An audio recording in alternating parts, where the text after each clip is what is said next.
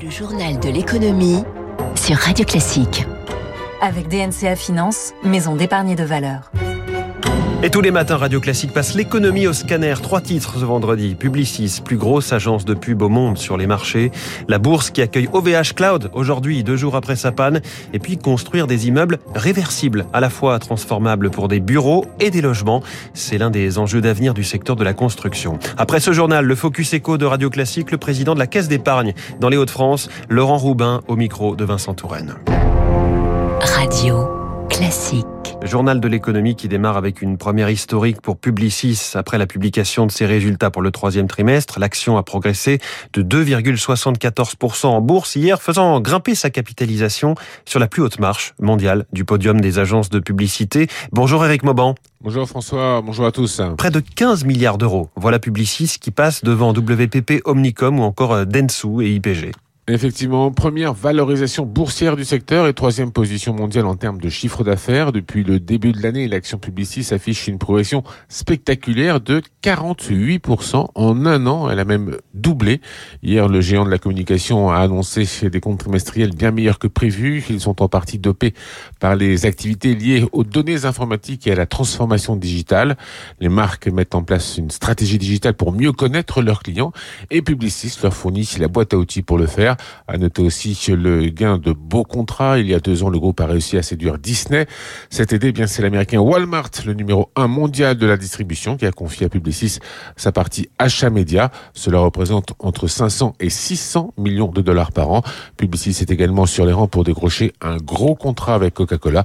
De quoi être confiant pour l'avenir. En trois mois, la direction a revu deux fois à la hausse ses objectifs financiers. Éric Mauban en direct pour Radio Classique, la bourse qui va accueillir un petit nouveau aujourd'hui OVH Cloud dont on a bien entendu parler ces derniers jours, bien ou mal plutôt du fait de la panne d'avant-hier, même si elle n'a duré qu'une heure, panne géante a-t-on dit au vu de ses répercussions, ce qui montre que le petit français est en réalité un, grand de son secteur. Alors OVH euh, Cloud est valorisé 3 milliards 500 millions d'euros, l'opération doit lui permettre de lever 350 millions.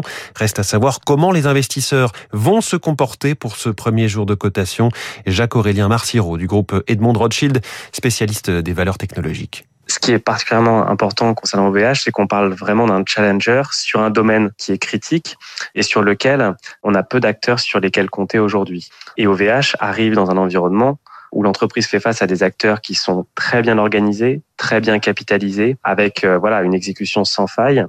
Là où un OVH a eu, bah, par le passé, notamment euh, très récemment, quelques accidents de parcours. OVH, dans la grande concurrence pour le cloud et l'infrastructure bah, de l'économie de demain, ne part pas favori. Néanmoins, c'est notre challenger, c'est un de nos meilleurs espoirs dans la catégorie. Et donc la grande question qui se pose, c'est est-ce que le marché va jouer son rôle de les financer, les accompagner pour que finalement ils puissent s'épanouir et croître. Et je vous reparlerai d'OVH Cloud hein, dans les spécialistes tout à l'heure à 7h40. Fini les bouteilles en plastique dans les TGV et les intercités, la fin d'un vrai paradoxe selon Alain Krakowicz, patron de Voyage SNCF, le paradoxe de mettre des millions d'euros pour avoir des TGV recyclables à 97%, dit-il, et d'y vendre des bouteilles en plastique. Alors rassurez-vous, nous pourrons continuer à nous désaltérer dans le train, les bouteilles vont être remplacées par des emballages en carton pour l'eau plate et des canettes en aluminium pour l'eau gazeuse. Les deux formats seront vendue sous l'appellation l'eau neuve, venue des Pyrénées. Voilà qui rappelle euh, l'eau de McDo, le géant du fast-food ayant lui aussi arrêté de vendre des vitelles et des Perrier. Une certaine économie à la clé.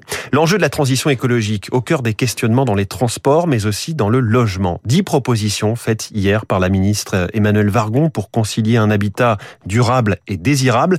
Des urbanistes, des architectes, des promoteurs ont été consultés. Parmi les pistes, donner une prime pour adapter les logements au vieillissement de la population ou encore densifier les entrées de ville, mais aussi, et c'est passionnant, transformer quatre fois plus de bureaux en logements d'ici dix ans.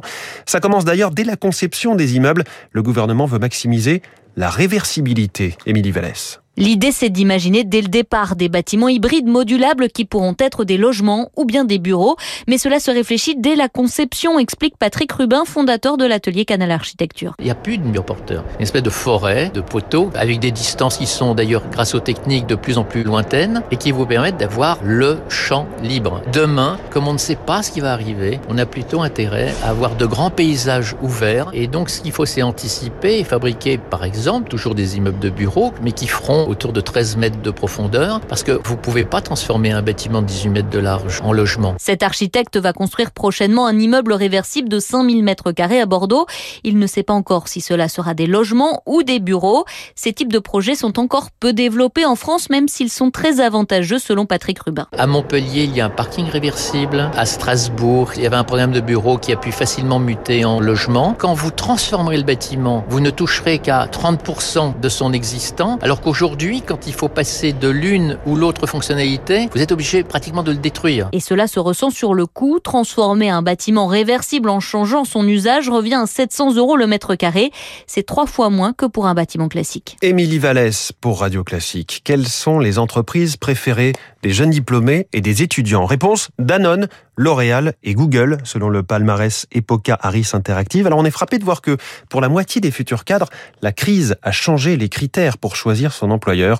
Mathieu Gabet préside l'agence Epoca. Le salaire est un sujet. Maintenant, c'est loin d'être le premier critère de choix de, de, la part des jeunes. Le sens qu'il va y avoir dans leur activité, dans leur job quotidien est beaucoup plus importante. Euh, les équipes avec qui ils vont travailler ou l'ambiance de travail, travailler sur des projets à enjeu pour aujourd'hui ou demain. Donc ça, c'est vraiment l'enseignement clé. J'ai deux entreprises qui m'ont particulièrement marqué cette année en termes de progression. C'est KPMG dans le secteur de l'audit qui surperforme parce qu'ils ont fait un travail de fond, parce qu'ils ont une communication régulière dans une période difficile. Et c'est Danone qui est très investi sur les sujets de responsabilité sociale environnementale, qui devient l'entreprise préférée des étudiants et des jeunes diplômés. Voilà, le palmarès des entreprises préférées des jeunes Français. Les marchés financiers à Tokyo, le Nikkei est en ce moment en nette hausse, plus 1,32%. Hier soir à Wall Street, euh, porté par de bons résultats bancaires et l'indicateur favorable sur l'emploi, le Dow Jones a progressé d'1,56%, le Nasdaq plus 1,73%. En Europe, le CAC 40 a progressé d'1,33% à 6685 points. Francfort plus 1,40, Londres plus 0,92.